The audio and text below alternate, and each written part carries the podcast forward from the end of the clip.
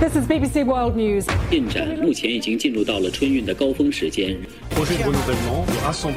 重点地区细颗粒物。 자, 나라방 뉴스 살펴드립니다. 외신 캐스터 전주현 씨 어서 오세요. 네, 안녕하세요. 밤사이 들어온 소식인데요. 미국이 물가를 잡기 위해서 두 달 연속 자이언트 스텝 금리 인상을 단행을 하면서 우리나라와 미국의 기준 금리가 역전이 됐네요. 그렇습니다. 미국 중앙은행인 연방준비제도가 현지 시각으로 27일에 기준 금리를 0.75%포인트 인상했습니다.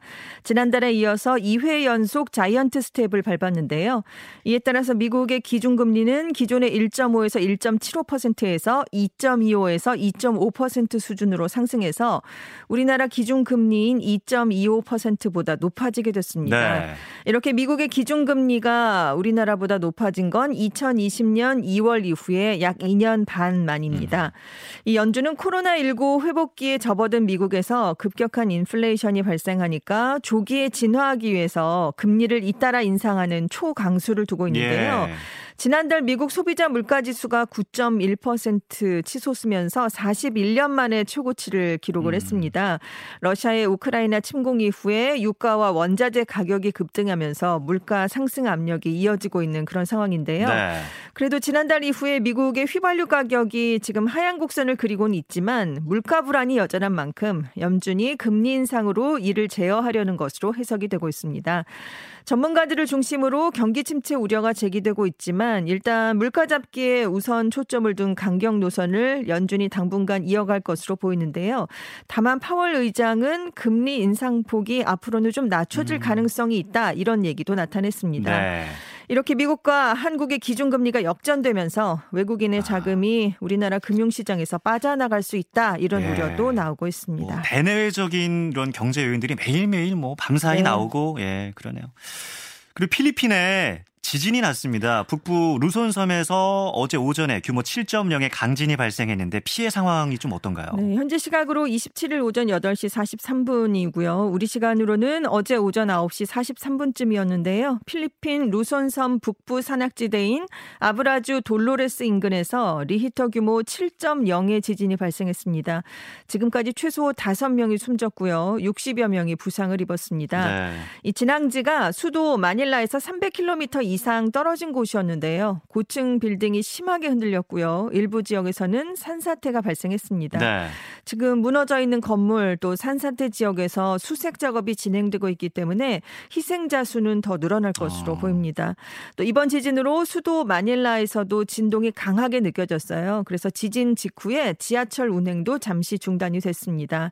필리핀 지진 화산 연구소는 강진이 발생한 이후에는 여진과 피해가 예상된다면서 주의를 당부했습니다. 네, 이 필리핀을 흔히 뭐 불의 고리라고 부르는 환태평양 조산대에 위치해 있잖아요. 그렇습니다. 지진이 좀 자주 발생하는 지역이죠. 네, 2013년 10월에 필리핀 중부 보홀섬에서 그때도 규모 아, 크게 7.1의 났어요. 예, 강진이 예. 발생했어요. 그때 200명 이상이 숨졌고요.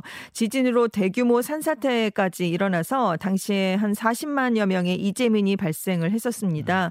또 1990년에는 필리핀 북부에서 규모 7.8의 지진이 발생을 했습니다. 100km가 넘는 집안이 파열됐는데요. 예. 당시에 이렇게 규모가 커서 지진으로 1,200명이 넘게 숨졌었고요. 마닐라의 여러 건물도 큰 피해를 입은 적이 있습니다. 네, 이번 지진 피해 뭐 더 이상 인명 피해 없이 이재민들도 많이 발생했는데 다 좀 집으로 잘 돌아갈 수 있었으면 네, 좋겠습니다. 그렇습니다. 예.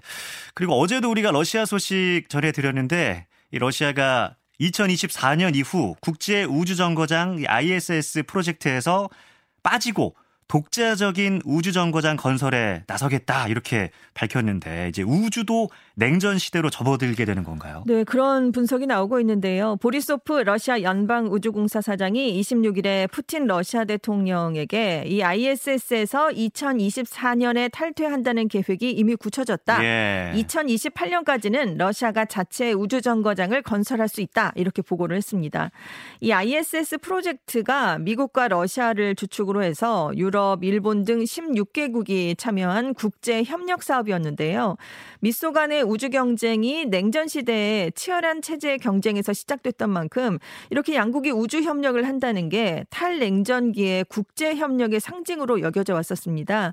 이게 2011년에 이제 완공이 돼서 2024년에 운용이 이제 종료될 음, 시점이었거든요. 네. 근데 2월에 미국 NASA가 ISS 퇴역 시기를 2030년으로 30년. 네, 예. 연장을 했었죠. 근데 러시아는 음. 장비가 노후화됐고 안전의 위험이 있을 수 있다라는 이유로 탈퇴할 뜻을 밝혀왔습니다. 예.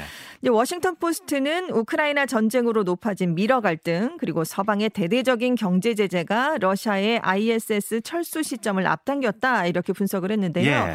왜냐하면 러시아는 미국이 제재를 철회해야만 ISS 운정 운영 연장에 대한 협상을 재개할 수 있다 이렇게 주장을 해왔기 때문입니다. 음. 예. 그리고 이제 경제적인 이유도 있는데요. 그동안 미국의 우주 비행사들이 이 ISS로 이동을 할 때 1인당 최대 8,600만 달러, 약 1,100억 원을 지불하고 러시아의 소유스호를 이용을 했었거든요. 네. 그런데 이제 이제는 머스크 테슬라 CEO가 이끄는 스페이스X가 유인 수송 서비스를 시작을 했습니다. 음. 예. 그래서 러시아가 수입원을 잃은 것도 한 이유로 분석이 되고 있고요. 이렇게 우주 산업에서 미국과 러시아 간의 공조 체계가 깨지면서 신냉전 기류가 확대될 수 있다 이런 음. 우려가 나오고 있습니다. 이런 가운데 중국이 최근에 발사한 그 로켓이죠. 창정 5B 이 로켓 잔해가 다음 주쯤에 지구로 추락할 거라고 지금 예상이 되고 있는데 중국이 그 발사 단계에서 우주 쓰레기를 제대로 처리하지 않았다. 뭐 이런 비난이 높아지고 있어요. 그렇습니다. 중국이 24일에 높이 10층, 23톤 규모의 창정 5B 로켓을 발사했는데요. 이게 세계 최대 로켓 중의 하나로 분류가 됩니다. 예. 중국이 이제 우주 정거장 톈궁을 건설을 하고 있는데 그 시설물을 운반하는 용도로 이번에 발사가 된 건데요.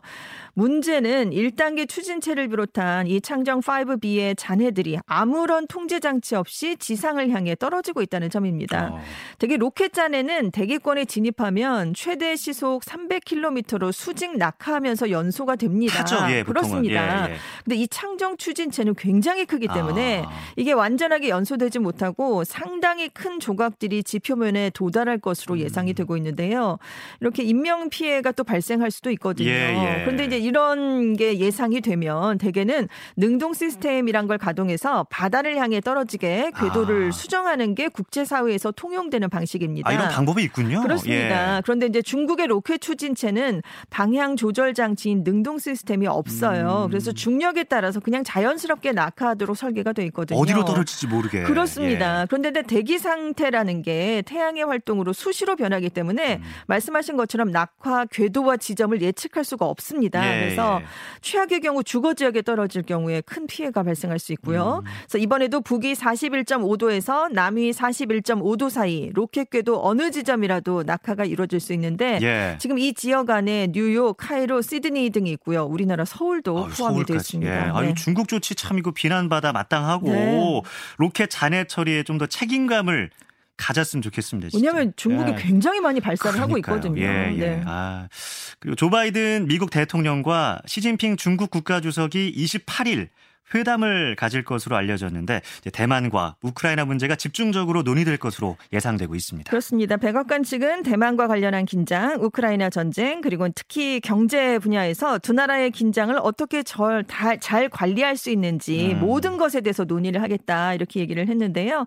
지금 바이든 대통령과 시 주석이 코로나 때문에 그동안 네 번 비대면 회담만 했습니다. 네. 3월 18일에 화상 회담을 한 게 마지막이었고요. 이번에도 화상으로 만날 가능성이 있는데 핵심 주제가 지금 낸시 펠로시 미 하원 의장이 8월 아시아 순방 때 대만에 들 것이다. 이런 얘기가 나왔잖아요. 네. 긴장이 높아졌기 때문에 핵심 주제가 대만이 될 것으로 보입니다. 네, 낸시 펠로시 하원 의장이 대만을 방문할지 중국은 어떻게 나올지 지켜봐야겠습니다.